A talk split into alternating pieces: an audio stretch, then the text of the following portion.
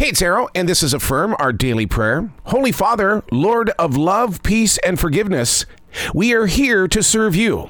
The question that weighs us all down is how would you like us to serve you? Where and when? You know us, we're always filled with questions. Not because we don't trust, it's the way that we bend into our brand new day. Having a plan, the time to prepare. And we know full well that our time can't be compared to your time.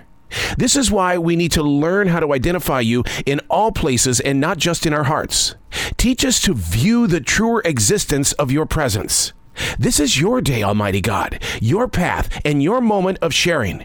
We are listening. Without focus, we tend to lean in other ways, which is why we must have faith in your seasons of outreach. Thank you for truly understanding.